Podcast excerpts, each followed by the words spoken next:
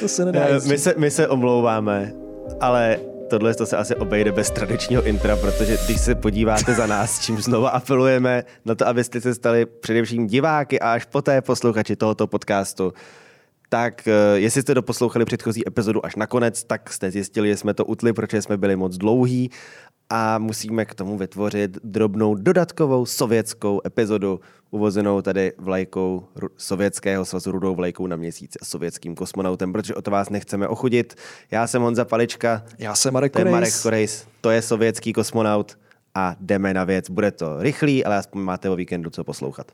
Tak, o čem se dneska budeme bavit? Eh, Dneska se budeme bavit o ruské straně konspiračních teorií a eh, v rámci vesmírných objevů a že je o čem mluvit. Uvařili psa.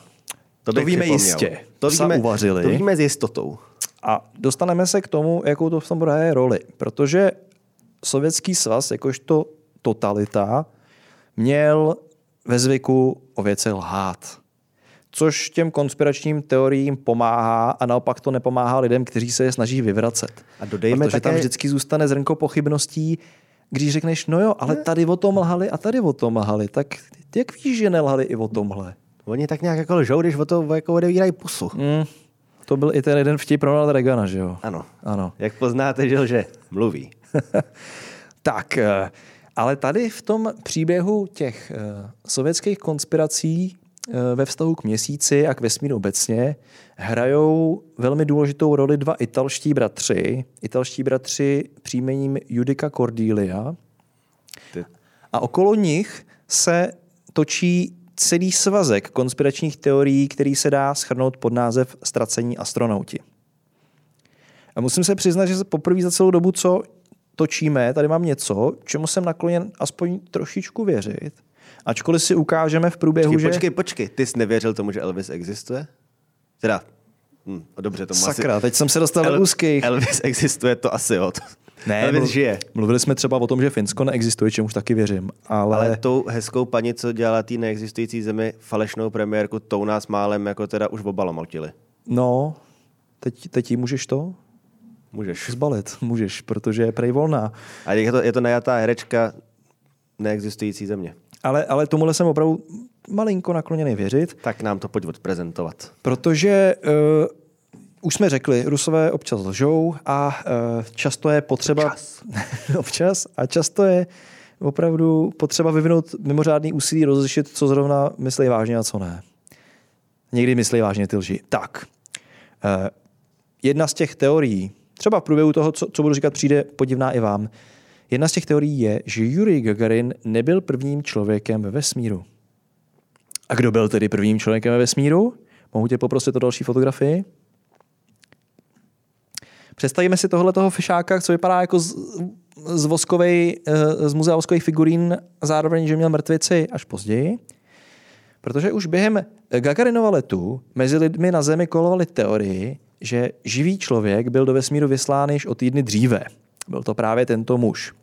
Závody vesmírných mocností totiž tehdy probíhaly stůj co stůj, bez ohledu na lidské životy, podle zastánců těch teorií. Tak já myslím, že v sovětském Rusku probíhalo stůj, co stůj, bez ohledu na lidské životy prakticky, Prakticky cokoliv. všechno, hlavně ekonomika, jakákoliv. Hmm.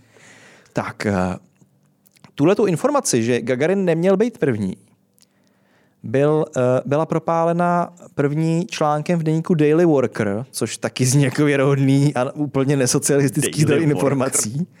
To byl nějaký americký socialistický deník. A autorem článku o údajné již ukončené vesmírné výpravě byl moskevský zpravodaj tohoto deníku Denis Ogden. Byl tam tři roky v letech 59 až 62 v Moskvě.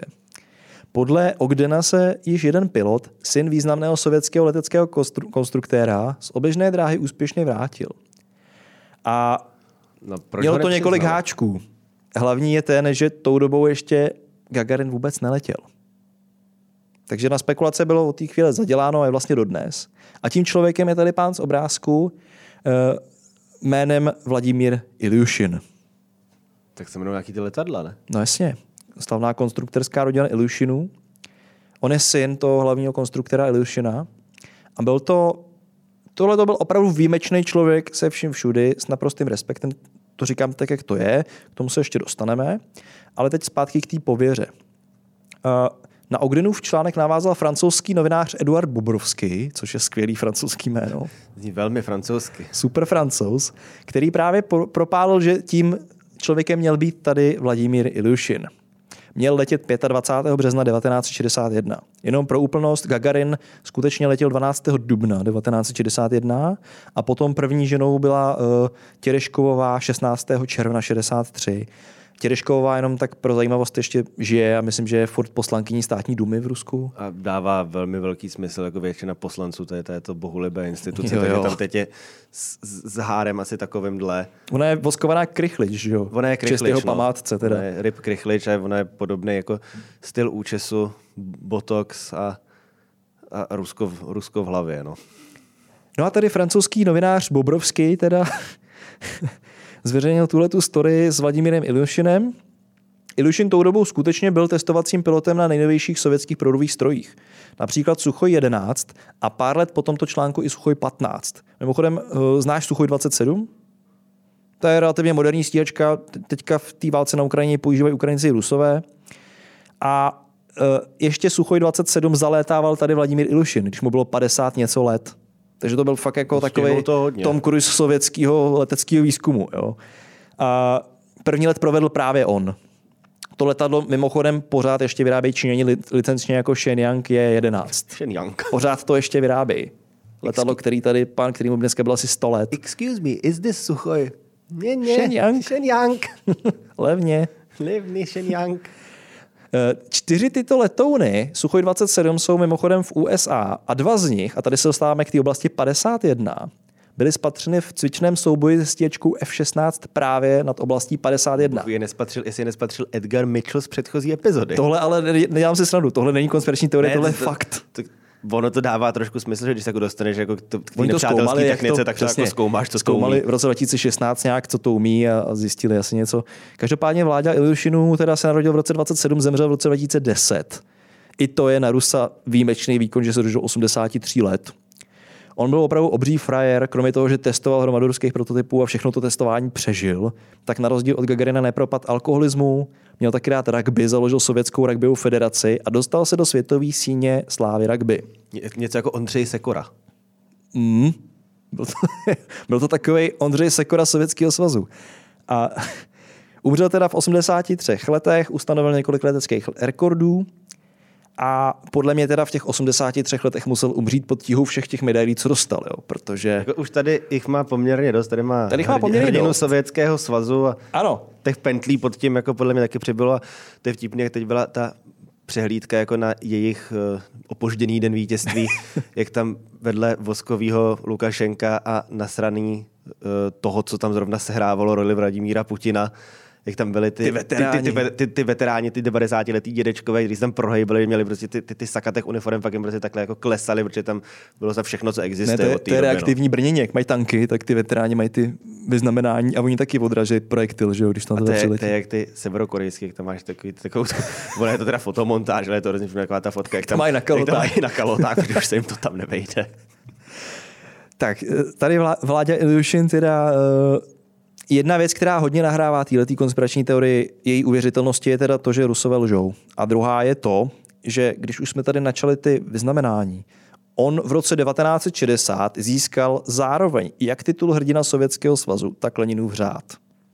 A navíc prostě Ilyushin, jako umíš si představit lepší jméno pro prvního člověka ve vesmíru na sovětské straně? Kromě Lenin, Ilyushin na Stalin. Takže ta teorie je, že on byl vyznamenaný za to, že do, do toho vesmíru nějakým způsobem se dostal. Samozřejmě je trošičku problém, který konspirační teoretici neřeší, je, že on ty vyznamenání dostal v roce 1960, ten let se měl skutečně o rok později, v roce 61. Ale co už? E, tak jako víš, že je dobrý, to dá. A teďka jedna, jedna taková trošku faktografická suvka. Ne, to je, podle mě to bylo jako normálně jenom, to je ruská metoda platba předem. No to je možný. Akorát tady v tomhle tom případě jako výjimečně ho protistrana nějak jako ne, ne, neojebala.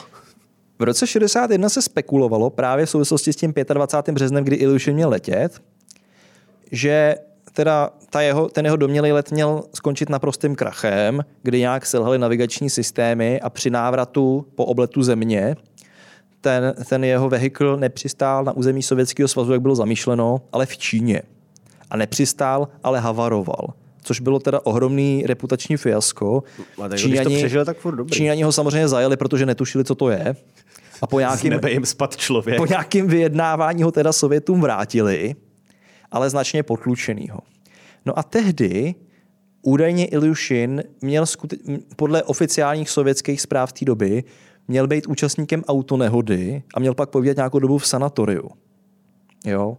Což zavdalo dalším spekulacím. Jak, že, jako, to je teda náhoda, že zrovna v tuhle tu dobu Když bylo potřeba, aby tady nebyl. se tady trénovaný kosmonaut Ilyushin dostane do nehody v autě, přičemž asi bylo jejich zájmem ty lidi nechat někde na dače v klidu, aby se jim nic nestalo, když mají trénovat na cesty do vesmíru.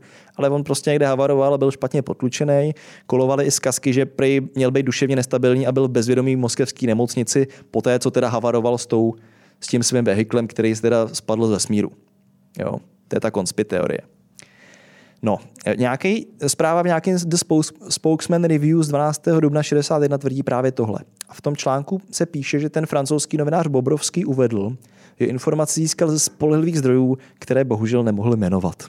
A že sovětští důstojníci tu zprávu popřeli. To je jak ten člověk, co dostal fotky živého Elvise a tak je nemohl ukázat a nemohl říct, od koho je má, ale viděl je. Přesně tak. Každopádně to, že ten sovětský svaz tvrdil, že Ilušin byl v nemocnici a byl léčen pro zranění, ne, ne, nepo, nepomohlo potlačit ta podezření úplně. Jo, nepomohlo to nějak tuhle tu konspirační teorii udusit. No, takže... A vyjádřil se tak. k tomu někdy sám Ilyushin? Jestli tam jako to je zajímavý, byl, on nebyl? sám o těch teoriích nikdy nechtěl mluvit. To je divný. Což taky trošku jako ti tam vrtá. Tyjo, tak proč jsi neřekl, že to je blbost? No ale víš co, třeba, třeba mu to prostě zakázali o tom mluvit. I když se nic nestalo. Jako, asi tam svobodná vůle a sovětský svaz nejdou úplně dohromady. To, to, to rozhodně ne. Takže tak. No a tady do příběhu vstupují italští Bratři. bratři Judika Cordelia. A poprosím tě o jejich fotku. Bratři. Tady vidíš dva nadšený mladíky, bratři Akile a Gian Battista Judika Cordelia, přičem Akile zemřel před osmi lety a Gian Battista stále žije. Měl by to být 83-letý vitální senior někde poblíž Turína.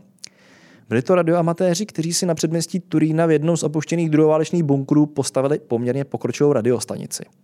Postavili si to poměrně levně, protože tehdy po druhé světové válce se tam toho vybavení opuštěného válelo na tuny, takže to prostě někde se sbírali a Zbastlili smontovali jako- podle nějakých návodů a byli velmi chytrý, pravděpodobně učinliví.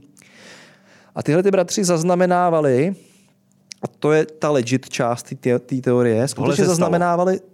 To, co teď řeknu, se stalo. Zaznamenávali například zvuky prvních sovětských družic, takže Sputniku, Sputniku 2.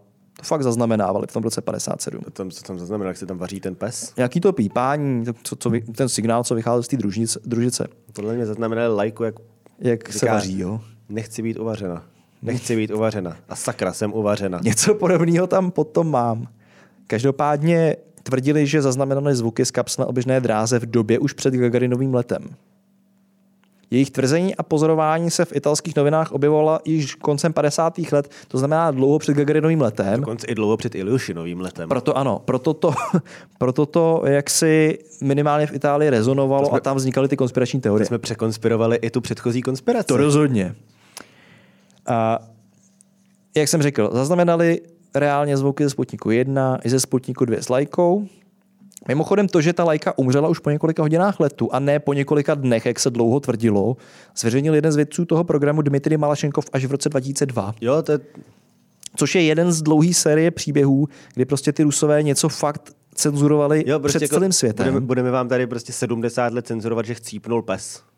No ale pak, pak nevěř teoriím o tom, že tam před Gagarinem zkusili poslat někoho jiného a že zveřejnili až úspěšný pokus Gagarina. To je to, proč si říkám, hele, možná, jo. Každopádně poprosím tě o další fotku, která dokáže, že tady bratři Judika Cordelia nebyli obyčejní kluci s vysílačkou, když na konci 50. let si tady stavěli takovýhle srandy.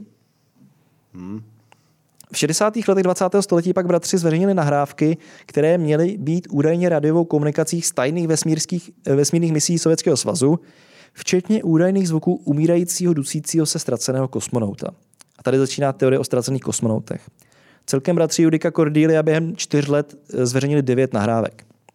Ty nahrávky jsou mimochodem dostupné například na YouTube. Když si dáte Lost Astronauts nebo Lost Cosmonauts, anebo prostě Judica Cordelia, Judica, pomlčka Cordiglia, tak si můžete eh, najít ty nahrávky sami. Je tam, je tam reálně jako něco slyšet, nebo je to prostě Je tam nějaký, reálně něco slyšet. nějaký šum, kde se občas, občas ozve jako... Je tam je reálně něco slyšet a rozebereme si, jestli to je Rozebereme pravda to. nebo ne. Dobře, dobře. Rozebereme si to, Já jako jsem se rozebrali ty Já kosmonauti v jsem těch zatím kapslích. skeptický. Budeš ještě víc. Tak jo. Tak, teď k těm nahrávkám, jedna po druhý. A oni teda jako chytali jenom tady na tenhle ten vehikl, chytali jenom Sověty. Oni měli víc vehiklů, chytali lecos, ale zveřejnili Sověty. V květnu 1960 z- údajně zachytili nahrávku, kdy nejmenovaný kosmonaut zahynul, když se jeho vesmírná kapsla na oběžné dráze vychýlila z kurzu a prostě odletěla pryč do vesmíru.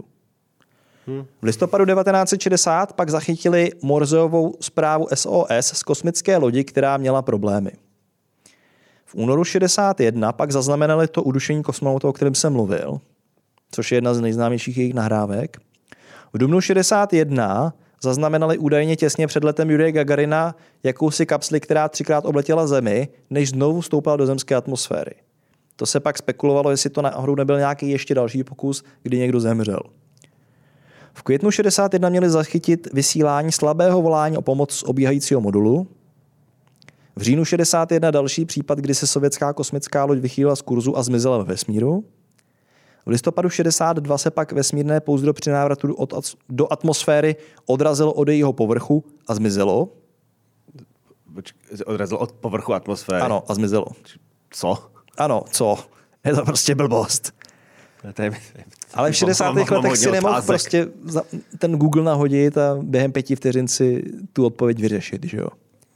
Začíná být víc skeptický, než jsem byl před dvěma minutami. V květnu 63 si nejmenovaná kosmonautka stěžovala na velké horko a zahynula při návratu do atmosféry.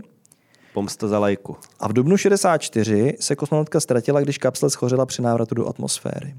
Tady ten květen 63, kdy nejmenovaná kosmonautka zahynula při návratu, je dobrý dát do kontextu s tím datem Valentiny Těreškový, protože to je červen 63. Aha. Takže zase podporuješ teorii, že tam ještě někdo byl před ní a neuspěl, protože zemřel.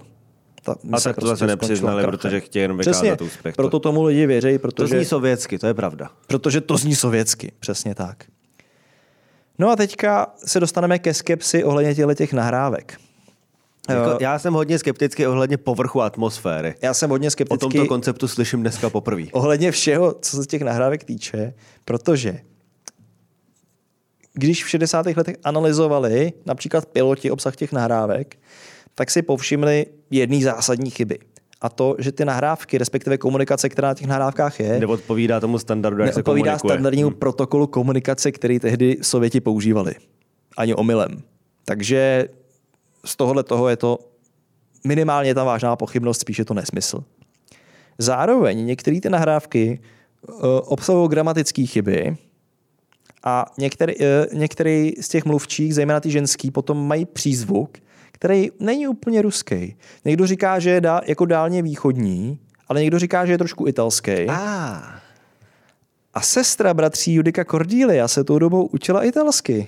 rusky. Eh, rusky, pardon. Italsky, Italsky už už uměla. asi uměla. Italsky už uměla, což se pravděpodobně promítlo do těch nahrávek té ruštiny. Segra, umíš rusky říct, že jsi astronaut a umírá. Ona tam, ona tam říká, ta údajná astronautka na té nahrávce, když má uhořet, tak říká, že jí horko, mě žárko. A říká to takovým italským trošku, jo? Mě žárko. No, nějak to je. Takže Je jo, fratelli. to je trošičku problémek tady s tou teorií, který, který normální lidi mají. No, A řekni mi ještě něco o tom odrazu od povrchu atmosféry, to je dobrý. já o tom nic ne. dalšího nevím. Oni tvrdí, že to odrazilo od povrchu atmosféry. Prostě ale odletělo to do prdele. A Pardon. Tady je, Ale, pardon, ale tohle jinak nejde. tady je, tady je eh, k tomu ještě jedna zajímavost, z, a teď nevím, jestli mám říct novinářem, ale prostě člověkem z amerického serveru Vice. Americký server Vice není úplně médium, ke kterému by schodil pro vědecky podložené informace. A on se setkal s tím žijícím bratrem Judikou Cordeliou v tom Turíně před několika lety. A na závěr svého pozorování napsal svůj vlastní pohled, který je minimálně zajímavý. Napsal, že při, přišlo mi, nebo po, po svém setkání, ať překládám za běhu, po svém setkání jsem došel k závěru, že fikcionizace je pravděpodobně něco, co tomu bratrovi uniká, tomu Judiku Cordiliovi. Ne proto, že bych, že bych zjistil, že je tak uh, jako postaven, nebo že takový je, ale protože jeho mysl zkrátka na to není připravená, ona je tak strašně, se zaobírá tím vědeckým procesem, že není schopný přehánět. Eh, během toho interview jsem několikrát našemu překladateli nechal, aby se optal na otázky jako jaký pocit to ve vás zbudilo, nebo můžete vysvětlit vaši reakci na ty nahrávky. A pokaždé mi ten Gian Batista eh, odpověděl ve smyslu, že se vyhnul ho nějakému hovoru o pocitech. Prostě pocity nezahrnoval do toho. Vždycky chtěl místo toho mluvit do nekonečna jenom o frekvencích vysílání a o technických detailech toho celého procesu. Pocity se asi odrazily od atmosféry a odletěly do pryč. Tady to říká, kdykoliv jsme se ho chtěli zeptat na něco netechnického, tak to bylo jako kdybyste si chtěli, jako kdybyste chtěli pustit kamení žilou. Jo, prostě žádná krev z toho netekla. Ne, ne, nedobudeš. A tady říká tu hlavní větu, nemyslím si to je proto, že by něco chtěl skrývat, ale proto, protože ho tyhle věci prostě nezajímaly. Pro něj dobrodružstvím byla ta technologie a to, že tam byly nějaký záhadný vysílání, to byla jen taková boční věc v tom celém příběhu. To byl takový italský Sheldon Cooper. Jo, a on říká, že prostě jeho ten uh, Gian Battista Judica Cordelia přesvědčil, že to jako asi na tom něco bude. Ale tak jako ono zase, když si vezmeš novináře, který tomu nerozumí. A je to novinář z Vajsu.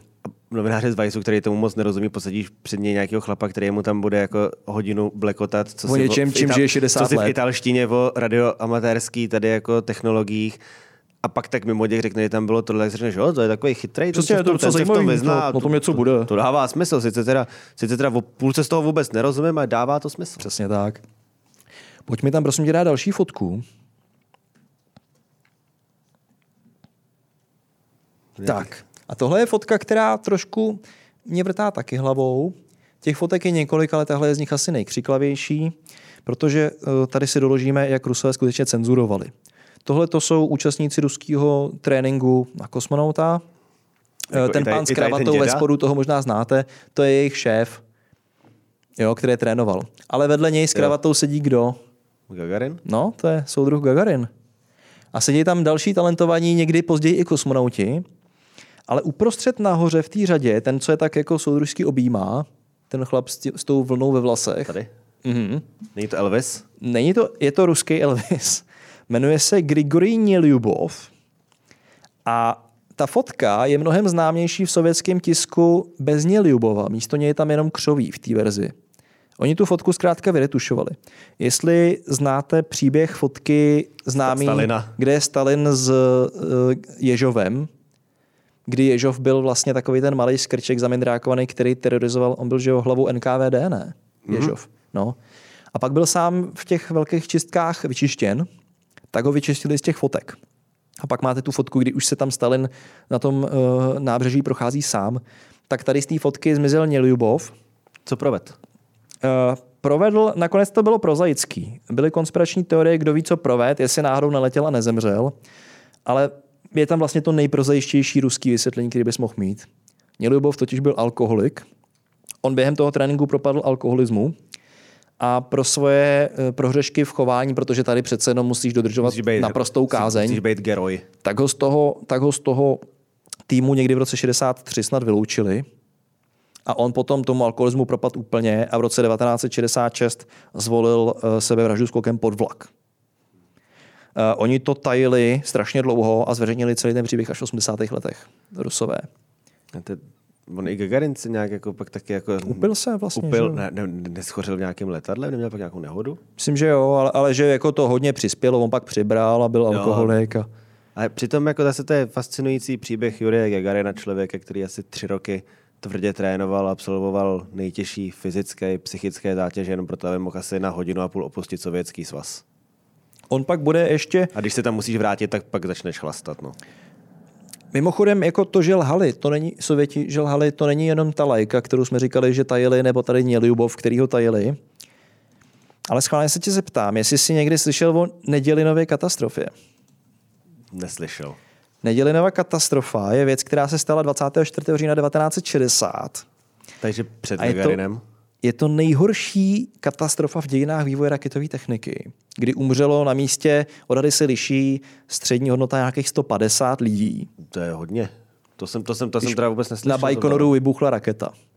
A jmenuje se Nedělinová katastrofa podle maršála Nedělina, který tam umřel taky. Byl to vrchní velitel raketového vojska Sovětského svazu.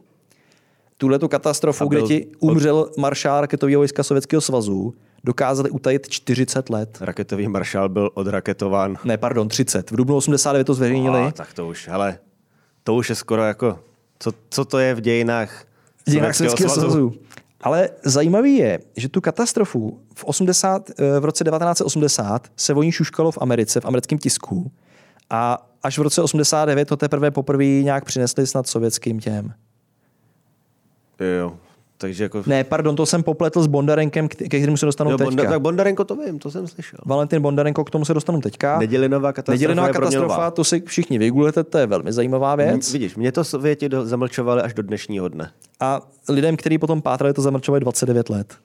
Takže asi tak. A bylo to přesně v té době, kdy se snažili Hmm. udělat nějaký dobrý PR krok, že něco jsme zvládli. Což výbuch maršála, letec, maršála dělostřelectva nebo raketometstva nebo co, čeho to byl maršál, není úplně To, dobrý že se, PR to, že krok. se maršál Nedělin ve 200 exemplářích vydal směrem k měsíci dočasně, Směrem do všech není- světových stran do není vesmíru. úplně PR úspěch. No. Tak, co tady mám dál eh, z toho sovětského mlžení? Můžeme toho Bondarenka. Dáme Bondarenka. To Valentin Bondarenko to byl mladý 24letý a tím pádem super talentovaný pilot, protože, jak jsme si zmínili v minulé epizodě, tak těm lidem bylo kolem 30, 40, když se dostával do těch programů. Jo? On už ve 24. Zemřel v roce 1960. Jeho smrt byla na západě odtajena v roce 1980 a v sovětském bloku až díky jednomu odvážnému novináři v roce 86, kdy v podstatě jenom překlopil obsah těch článků z roku 1980 z Ameriky. Hmm. Asi, asi tak, no. Eh, Valentin Bondarenko byl sovětský stíhací pilot, který ho v roce 1960 vybrali do toho vůbec prvního oddílu kosmonautů. A zemřel v důsledku popálenin, který utrpěl v průběhu 15-denního testu v tlakové komoře. A sovětská vláda, to je podobně jako to Apollo 1, že jo? Mm. Sovětská vláda tajila jeho smrt i to, že byl vůbec v oddílu kosmonautů. Což je jako drsný. No. Uh, nebo případ Vladimíra Komarova Sojus 1, což je asi nejtragičtější vesmírná mise všech dob. Komarov byl v podstatě nejlepší vesmírný kámoš Gagarina. Mm. A původně v tom Sojuzu 1 měl tuším letět Gagarin, jenomže Gagarin už tou dobou byl trošku obtlustý a z formy. Komarov tomu tehdy bylo 40, byl na vrcholu svých schopností, tak měl letět on. Problém byl, že oni tam tehdy chtěli stihnout ne technický deadline, ale politický deadline, kdy chtěli Jo. udělat zase nějaký velký prostě propagandistický data vítězství. chtěli mít prostě zase Přesně. velkou věc, pohneme, pohneme vším možným, že jo, poručíme větru dešti. A Sojus 1 teda i s různýma technickýma problémama. Mezi, mezi ty hlavní z nich patřilo to, že hlavní padák té kapsle tam byl vložený blbě a hrana toho prostoru, ve kterém byl uložený, byla v tom autoklávu zapečená tak blbě, že na ní zůstaly ostrý hrany A protrhala ten padák. která, přesně, tak eh, a byly tam další To věci, které no. se eh, týkaly chyb toho vypouštěcího mechanismu těch padáků. Takže ty padáky se do sebe nakonec při přistání zamotaly a neumožnili zbrzdit tu kapsli. Takže kapsle, Ale Sojus 1 ten se měl roz- spoustu, Kap, kapsle se rozplácla i s Gagarinovým kámošem. přesně tak. Komarov pravděpodobně tušil už před vzletem, že to bude plný problémů. Hned po vzletu se nevyklopil jeden ze dvou solárních panelů například. Takže celou dobu to ne- nedobílo dostatečně, celá ta věc. A někdy při 17. oběhu začali teprve řešit návrat na Zem, přičemž to okno možnosti bylo do 19. oběhu Země, protože pak by se vybila i záložní chemická baterie a kapsle by prostě někam asi, asi by tam rotovalo dnes, nebo já nevím. A italští bratři by Italští zaznamenali bratři by jeho- mohli zaznamenat- zaznamenali jeho poslední slova. No. Že já jsem se na to nevykašlal. A Vladimír Komarov teda se pak pokusil někdy při tom 18. 19. oběhu teda manuálně navíst, protože selhali vše, úplně všechno, i záložní systémy selhaly. Tak Vladimír Komarov přesto dokázal manuálně navíst to na nějakou sestupovou dráhu. Problém byl, že se přesně nevyhodily ty padáky, to znamená brzdil mu jenom jeden záložní a to ještě nedostatečně. Hmm. Vladimír Komarov v rychlosti asi 140 km v hodině narazil teda uh, někde u hranic s dnešním Kazachstánem, někde u Orska, narazil do země. V tu chvíli se spustily ty brzdící motory, které se měly spustit o něco dřív. Aj. a ty brzdící motory v podstatě explodovaly dovnitř té kapsle, takže udělali takový malý lokální inferno. A je tam fotografie ostatku Vladimíra Komarova, kterou jsem sem záměrně To je nedal. ten spečenec. To je ten spečenec, na který koukají ty šokovaný a zklamaný sovětský generálové tam. Jo, tak to je možná to, co jsem si plet s tím, že s tím Gagarinem, to jsem teda mystifikoval. Tohle je Komarov. Ne, že by to bylo poznat. Já se na to podívám, jestli to, jestli, já se na to podívám, jestli to můžu posluchačům doporučit. Ne, nemůžeš. Uh, dokonce je z toho videozáběr z toho jeho eh, nárazu do země, který byl odtaněný taky až o desítky let později. Není moc kvalitní, moc toho na něm není vidět. Jejda. Ano, jejda. Hm, tak to nedoporučuji. A mimochodem i v samotném Sovětském svazu, kde předtím samozřejmě informovali o tom, že ta mise úspěšně odstartovala, což nebyla pravda, protože odstartovala neúspěšně. A pak informovali, že soudruh Komarov na oběžné dráze po krátkém odpočinku začal plnit svůj vědecký program, přičemž chudák soudruh Komarov tam v 17 stupních Celsia se snažil přežít a nějakým způsobem natočit tu loď manuálně, na což nebyl mimochodem trénován. Tom, tomu, tomu soudruzi neřekl, jak se dělá. Ne, po krátkém odpočinku prováděl vědecký úkoly, že jo. A nakonec tím vědeckým úkolem bylo právě pro mě to, že teda za strašných podmínek zemřel, že jo. Že, že, že narazil, explodoval, schořel a A tak. Já se nedivím tomu Gagarinovi, že se uchlastal v tomhle prostředí. no, to, to, jako je to takový, směřuje to tam k tomu. No. No. A uh, ještě k tomu kon, uh, teora, uh, kolovala konspirační teorie k tomu Komarovovi, která se mimochodem šířila v Americe, takovýma těma senzacechtivýma uh, nakladatelema, že Komarov prej měl v nějakých těch posledních přenosech kterýma komunikoval s Baikonurem a tak, měl pro, prostě proklinat ty konstruktéry a ještě se loučit s manželkou a tak. Přičemž nějaký ten ruský kosmonaut, eh, který se účastnil misí Sojus v 80. letech, řekl, že to byla úplná kravina, že nic takového na, na to nebyl čas, protože Komarov si podle všeho uvědomil, že zemře asi tak minutu, maximálně minutu předtím, než zemřel, kdy zjistil, že ten padák se evidentně teda jako nevyhodil, hmm. ten hlavní. A to už nebyl čas, protože jediný, co se tak mohl v tu chvíli snažit, bylo nějakým způsobem to vyřešit. A to se nepovedlo. Což se nepovedlo a nemohlo se to povíst. A právě jako nebylo, jak se to povést. Takže to byl soudruh Komarov. Máš ještě nějaké soudruhy? No, soudruhů by tady bylo. Já se podívám, co dalšího bychom tady ještě, Vesmírné soudruhy, jestli ještě máme. co, co dalšího bychom tady ještě k tomu mohli říct. Tady jsem měl jenom teda toho eh, Komarov, Něljubov, to už jsme měli. Nedělinová katastrofa byla?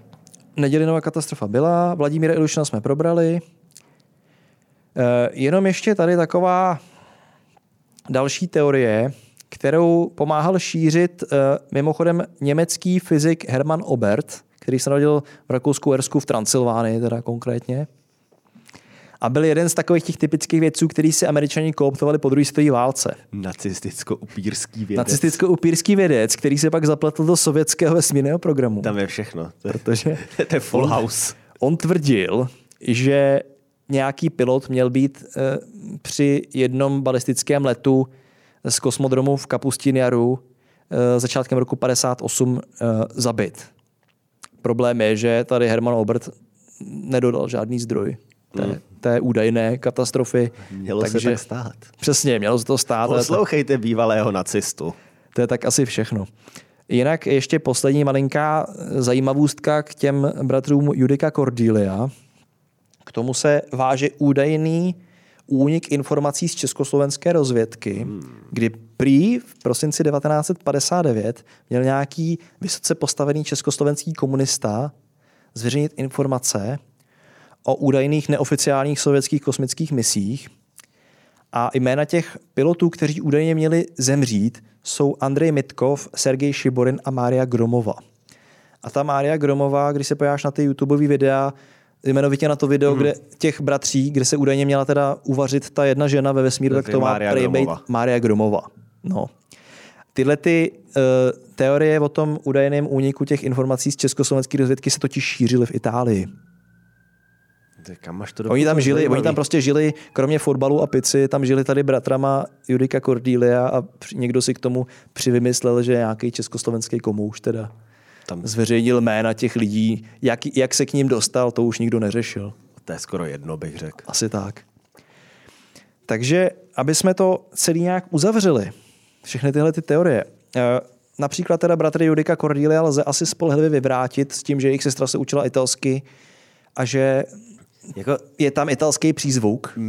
plus já jako nechci se opakovat, ale budu muset, ale jako já teda jako technické nadání jako je hezká věc, ale člověku, který říká, že se něco odráží od povrchu atmosféry, jak bych nepřikládal úplně takovou hodnověrnost. No tak může se ti odrážet ledacos, že jo? Jako odráží se ledaco Třeba v hlavě. ledaco od Když věříš leda z čeho, ale to, tohle podle mě jako školy nemám, ale řekl bych, že tohle tak nefunguje. Je to kravina samozřejmě.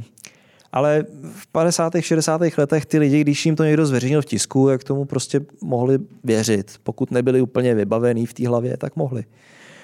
No ale pak ty věci, které člověka tak trošku lámou, že možná tam něco mohlo být předtím, za prvý, že ty Sověti prostě lhali a zatajovali ty jako, věci. Jako faktem je, že, na rozdíl od že, že pravda byla v Sovětském svazu a v jeho teda Pravda jako byla v Sovětském svazu tisk. Se tak jmenovaly noviny a jinak jako hodnotově to bylo poměrně jako dost jako abstraktní a fluidní pojem. Takže fakt to je jako to, že kdyby nějakcí tady kosmonauti jim tam schořeli nebo se něco nepovedlo, tak to, že to světu zamlčí, protože oni chtějí prezentovat jenom to velké vítězství, mě zní jako naprosto logická věc. Normální taktika, kterou navíc, jak jsme si tady ukázali, několikrát použili, když prostě některé skandály zatajili. Nemuselo to být nutně to, že nějaká třeba expedice zkrachovala, ale mohlo to být třeba to, že tady Něljubov, kterýho tady máme pořád na fotce, propadl opilství A pak už nebyl na fotce. a nechtěli mít z toho ostudu. Nebo to mohly být nějaký neúspěchy se zvířátkama. Mimochodem Lajka taky nebyl zdaleka první pes, který tam letěl. Že jo? Těch pejsků bylo několik. Takže asi tak. Tím bych asi se Sovětským svazem pohřbil Se i tady ztracený kosmonauty. Přišla bída na zem. A to bylo závěrečné slovo naší vsuvkové epizody, která je spíš takovým doplňkem k epizodě předchozí, která se věnovala americkému pohledu na dobývání vesmíru a měsíce. Sověti mimochodem na měsíci nebyli, ale jak jsme mohli vědět tady v naší první fotografii, kterou tam vrátím i jako poslední fotografii, mohli tam být. Přesně tak. Naštěstí pro ně existuje Photoshop. Tak se asi rozloučíme. Čest Rozloučíme práci. se. Vesmíru zdar a děkujeme, že jste to doposlouchali. Až jsem tentokrát to možná... Ne. Tentokrát to bude kratší. Bude to kratší. Já jsem chtěl říct, tentokrát to možná má o něch slibovaných 20 minut a má jich to asi 40. Asi 40. Na, na to, že to byla jenom drobná vsuvka, je to náš nejkratší díl. Takže daří se Daří se zkracovat. šetřit provozními prostředky. Ještě jednou děkujeme a budeme se těšit u další epizody na viděnou, na slyšenou, na konspirovanou. A vychutnejte si tento poslední pohled na sovětskou vlajku na měsíci, protože nic takového už nikdy neuvidíte. Mějte se krásně.